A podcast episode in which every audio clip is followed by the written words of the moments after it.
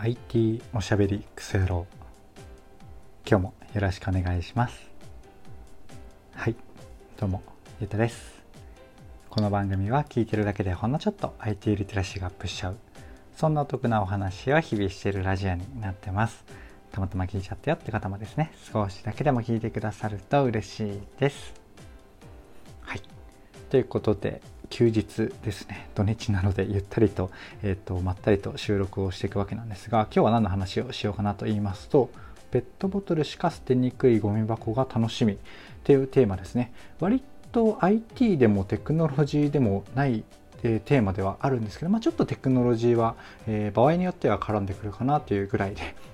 うん、めちゃめちゃ緩い、まあ、テーマ的にはちょっと SDGs 的なところなのでお堅いんですけれども、まあ、僕のお話としてはすごく緩く、まあ、土日らしくね話せればなと思っております。ちょっと、うんまあ、僕の配信らしさでいくとこの実証実験を、えっと、このゴミ箱特殊なゴミ箱でされているみたいなんですけどそのデータの見方的なところはまあすごい分析してるわけじゃないんですけどちょっとニュースをパッと見てね、えー、思って感じたことっていうのはシェアしようかなと思うのでちょっと数学、まあ、データ分析っていうまでじゃないですけど数値の見方みたいなところは、まあ、若干もしかしたら勉強になるかもしれないかなっていうぐらいですかね。それぐらいゆるくお話をしていきます。ながらでなんとなく聞いていただけると幸いです。はい。すいません。ということで、全体が長くなっちゃったんですが、ここから本題です。で、この話、まあ、何かっていうと、まあ、タイトルにちょっとね、墨括弧、墨付き括弧で入れてるんですが、SDGs の文脈の動きなんですね。要は、まあ、持続可能性の高い社会の実現に向けてみたいな感じで、2030年に向けて、結構いろいろなね、ジャンルで、いろいろな目標が立てられて、ここに向けてめがけてね、各業界頑張ってたりするわけなんですが、まあ、今回の話はね、その中で僕らのめっちゃ身近なね、プラスチックの回収、リサイクルみたいなところのお話ですね。で具体的にもうちょっと言うとあの、まあ、自販のゴミ箱あれをなんとかしましょうよみたいな動きみたいですね。なので、まあ、全体的にペットボトルのゴミ箱が、これがうまくいけば結構ね、スタンダードになっていく可能性はもちろんあるんですけれども、この、えっと、僕が今日ご紹介するのは、えっと、自販機のゴミ箱のご紹介ですね。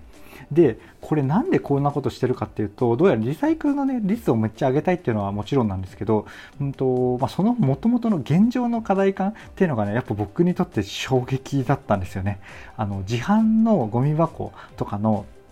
あの異物混入の割合要はペットボトルはペットボトル入れるべきで缶は缶入れるべきなところでそれ以外が入っている率ってどのくらいだと思いますか？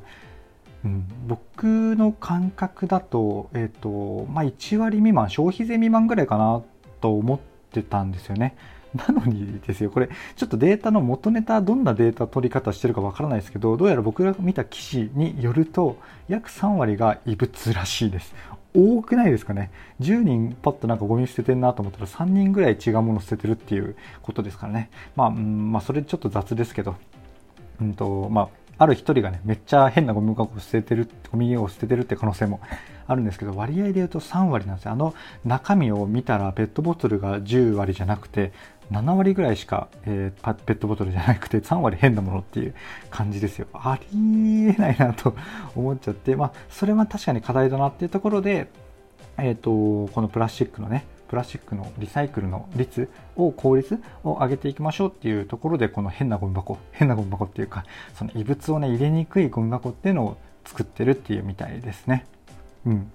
で具体的にはこれ、まあ、もちろんね画面見られる状態の方はあの写真見た方が分かりやすいんですけれども、まあ、シンプルなので、えー、口頭でも十分分かるかなイメージつくかなと思いますで形状は特殊でして、まあ、結論というかね、まあ、具体的に分かりやすいところだけあのご紹介していくと、まあ、要は下向きなんですよね穴が。なので外から遠くから見た時に穴がない感じ、えっ、ー、と穴がない感じというか穴が見えない感じで下側に穴があってこうなんだろうなもうアッパー食らわすような感じ でゴミ捨てるんですかねペットボトル。なので、えっ、ー、と変なものまあ変なものもねそうやって入れれば入れられるんですけど例えば飲み残しの、えっ、ー、と水、まあ、買っップ形式の、まあ、スタバとか言っちゃったらあの固有名詞出すあれですけどカップ形式のドリンクとか飲みかけとかをホイッと捨てるようなことはちょっとしにくいような、まあ、アッパーなんでねまあ入れられるっちゃ入れられるかもしれないですけど、まあ、サイズ的にも工夫していてペットボトルの形に合うような感じで最小化してるとかねそういうところがもろもろね細かい工夫はあるみたいなんですが大きなところはねこんな感じで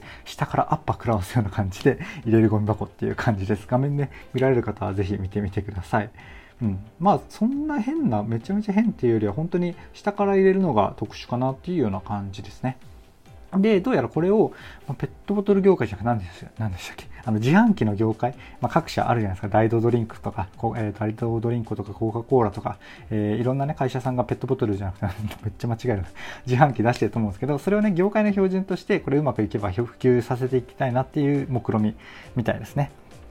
はい、こんな感じのあのゴミ箱が。なんかねこれ渋谷とかで実証実験されたりとかこれから、えっと、全国各地なのかな？ちょっと見てみますね。浜松とか岐阜とか書いてあったかな？えー、そうですね。浜松とか岐阜じゃないか、愛知県岡崎市、え、静岡県浜松市とか、愛知県岡崎市でまた実証実験して、これがね、どんぐらい異物混入に効果があるのかっていうのをこう検証していくみたいですね。何をもってこれ全国標準にしていく動きに進むのかちょっとまあわからないですけど、まあ、こんな感じでまあちょっとあるところで、うん、40個とか50個のゴミ箱だったかな。そういう、まあ、ある制限のある数で、えっと、実証実験を進めているみたいです。で、これ効果どうだと思いますか？あると思いますかね？これ業界標準。街のゴミ箱全部がこれになっていく未来になると思いますか？どうですかね？で、まあ、僕もね、これ別にこう答えがパッと出るような感じでこれ100%最高だぜっていうイメージはないんですけど、えっと、1個ねあのデータが出てるみたいなところをご紹介をしてみます。なんか渋谷区でね実証実験してたらしいんですよ。でこれちょっとね数控えるの忘れたんですけどさっきみたいに多分数十個ぐらいのゴミ箱で1週間とか10日とか、えー、と実証実験をして集計をした結果だと思うんですけれどもどうやら異物数が異物の数自体ですよね。でそれが、えっと、48%約半数に減ったらしいです。あの絶対数ですね。でプラスで、えっと、混入している異物が入っている割合っていうのは43%から29%に約10%強14%ぐらい減ったらしいです、うん、この数値どうですかね。めちゃめちゃ減ってるかどうかっていう、まあ、ちょっとなんだろうな、この数値自体がいいかどうかっていうのは、やっぱ、うんと、他の数値とか、この絶対数とかちょっとわからないので、難しいんですが、ちょっとね、あの、僕の感想だけシェアしようかなと思います。で、やっぱりね、今ちょっと言っちゃいましたけども、あの、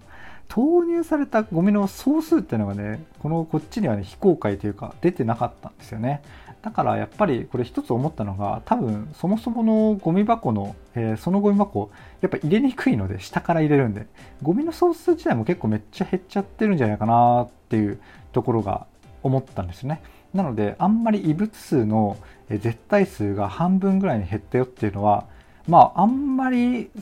本当に半分に減ったすごいっていうほどの凄さというよりはどちらかというとまあわざわざそこに入れないよね。他の、うんと、やっぱ実証実験なので、他のゴミ箱は普通な形をしてるわけなんで、そっちに捨てちゃうよねっていうところは結構あるかなと思うので、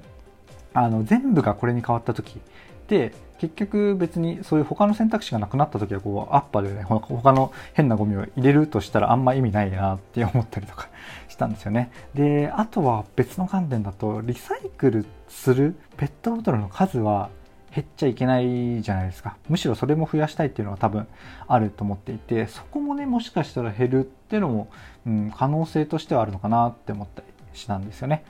なんか普通にあのこれに限らずよくデータ出す時に僕は、うん、常に意識してることなんですけどやっぱこうなんだろうなこういうデータ見たいなと思って見ていくとやっぱなんか希望的観測で見がちなのでこうやってね、まあ、自分が出したいとか見たいデータだったとしてもこれがもし信頼性がないとしたらどんな、えーと、可能性があるかなっていうのは結構ね意識するんですよね。これ別に仕事でめっちゃデータ分析する時っていうよりは割と日常的な感覚データじゃなくてもそうかな。割とそのうん何かこうやりやろうかなこれいいなと思った時に、まあ、もしかして、まあ、何でもいいや。あのイヤホンとか買う時とかも結構そうですね。これもし失敗する時ってどんな時かなっていうのをねちょっと想定したりするんですよね。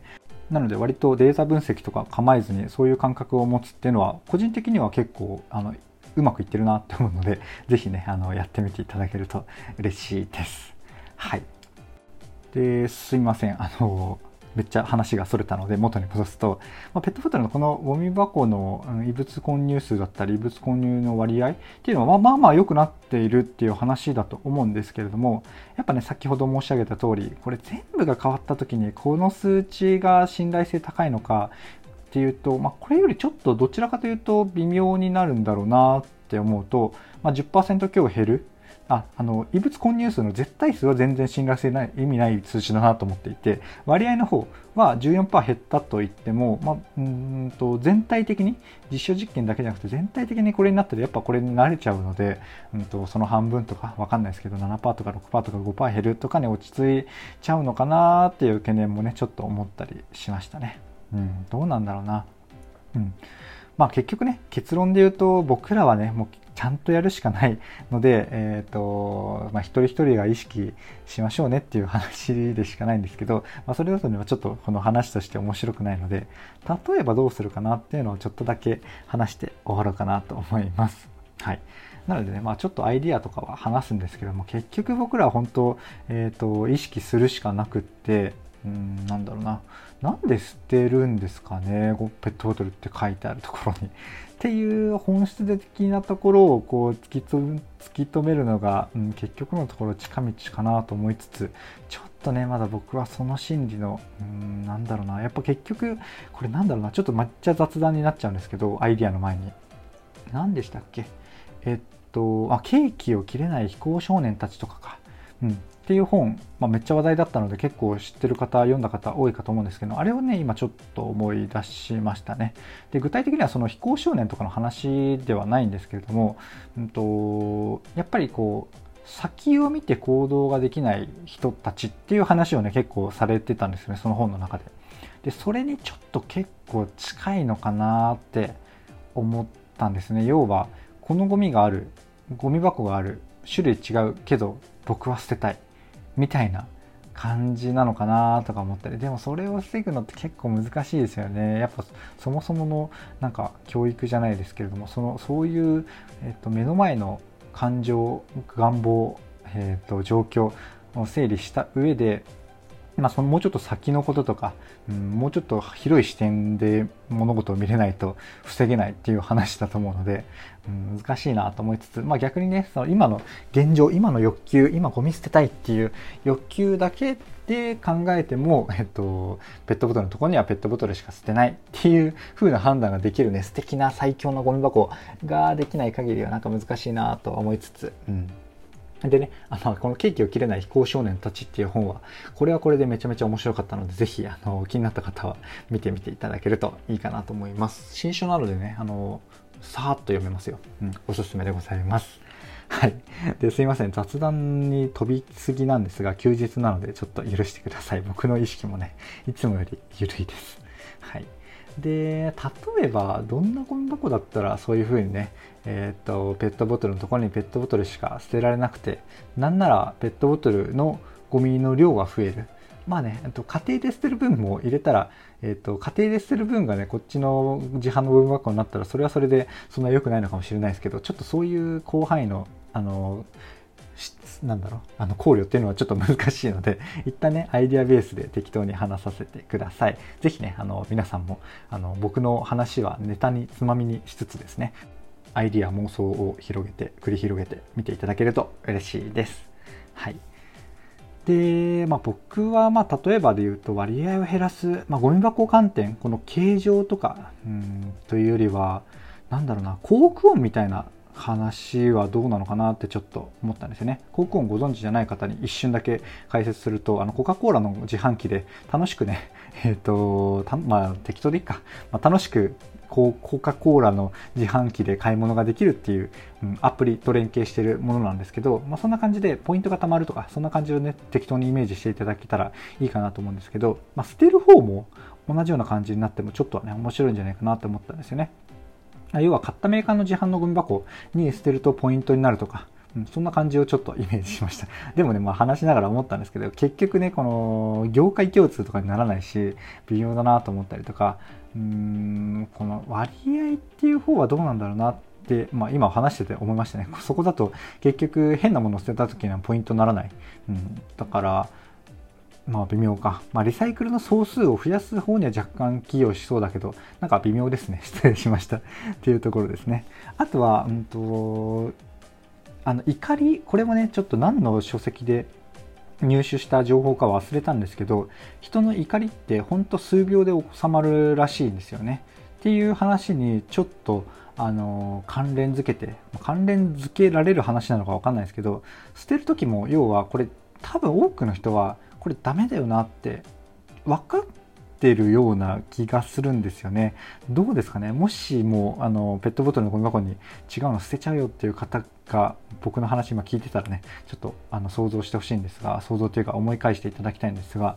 ダメなのは分かるてるんですかね？分からなくて捨ててるのかな？ちょっと分からないですけど、まあ、今、うん、怒りと関連づけて話そうとしたのは捨てる直前にこれダメなんだよなっていうのは改めて思い返させるようなそんなゴミ箱になったら捨てないんじゃないかなってちょっと思ったんですよね。要は、えっと、怒りがね数秒で収まるみたいな感じで一瞬だけそれを思い出させたら、えっと、それを意識する、まあ、1秒とか2秒とかねこういう SDGs リサイクル的な何かを思い出させるような見た目、まあ、めっちゃリサイクル感たっぷりなこう見た目なのかちょっとわからないですけどそのアウトプットのね見た目はまた、うん、なんかねいいのがあればあの教えてほしいんですがそんな感じでうん、まあ、一瞬一瞬捨てる直前になんだろうな、ちょっと捨てるのがめんどくさくなればいいのかな。えっ、ー、と、ペットボトル用なんですよっていう感覚を、えっ、ー、と、例えば、えっと、ゴミ箱、ペットボトルを捨てるのに、今ワンステップじゃないですか。穴が開いてて、ポイッと捨てられるんですけど、ペットボトルを捨てるために、えー、3ステップぐらいあるとかね。そしたら、2ステップ目ぐらいに、あ、ちょっと、ちょ、ちょっとやめようとか 思うとか。まあ、もしかしたらこのデザイン先ほど言ったようななんかのデザイン見た目でめっちゃペットボトル専用感だし、えーと、リサイクルにめっちゃしてる感だしもしかしたらリサイクルするのに異物あったらめっちゃ困る感 かもしれないんですけど、まあ、そんな感じでね、えーと、いろんな方面で、えーとそれをやるうん、アイディアっていうのはあると思うんですけど、まあ、例えばねそんなところですかね。見た目もしくはこうステップ段階踏んでうん。まあ、ペットボトル本当に捨てようとした時に面倒くさくなくてペットボトル捨てペットボトルじゃないものを捨てようとした時に思いとどまるようなもの。だからやっぱ、うん、あでも開けて捨てるだと2ステップですよね。なんかそれだとギリ足りないような気がしますね。あと1ステップぐらいうんあるとさすがにペットボトルだと面倒くさいか。どうなんですかね。なんか、まあ、瓶缶あそっか。缶とペットボトルを選んでさらに開けるみたいな感じとか微妙か。まあ、ちょっとね、まあ、ジャストアイデアでしかないので、えっと、微妙なんですが、まあ、そういう思考のプロセスとかね、そういうちょっと考えてる、うん、アイデアの元ネタ、元ネタ、うん、経緯みたいなところをね、ちょっと、あの勝手に使っていただいてね、他のアイデアとかを想像していただけると、あの、面白いエンタメになるかなと思います。ぜひやってみてください。はい。で、アイディアでか、ゴミ箱的な観点だとね、そんな感じで、うん、やっぱ難しいんだろうなって、この、うんと、こう、業界のね、皆さんの活動が結構難しいんだろうなって思っていて、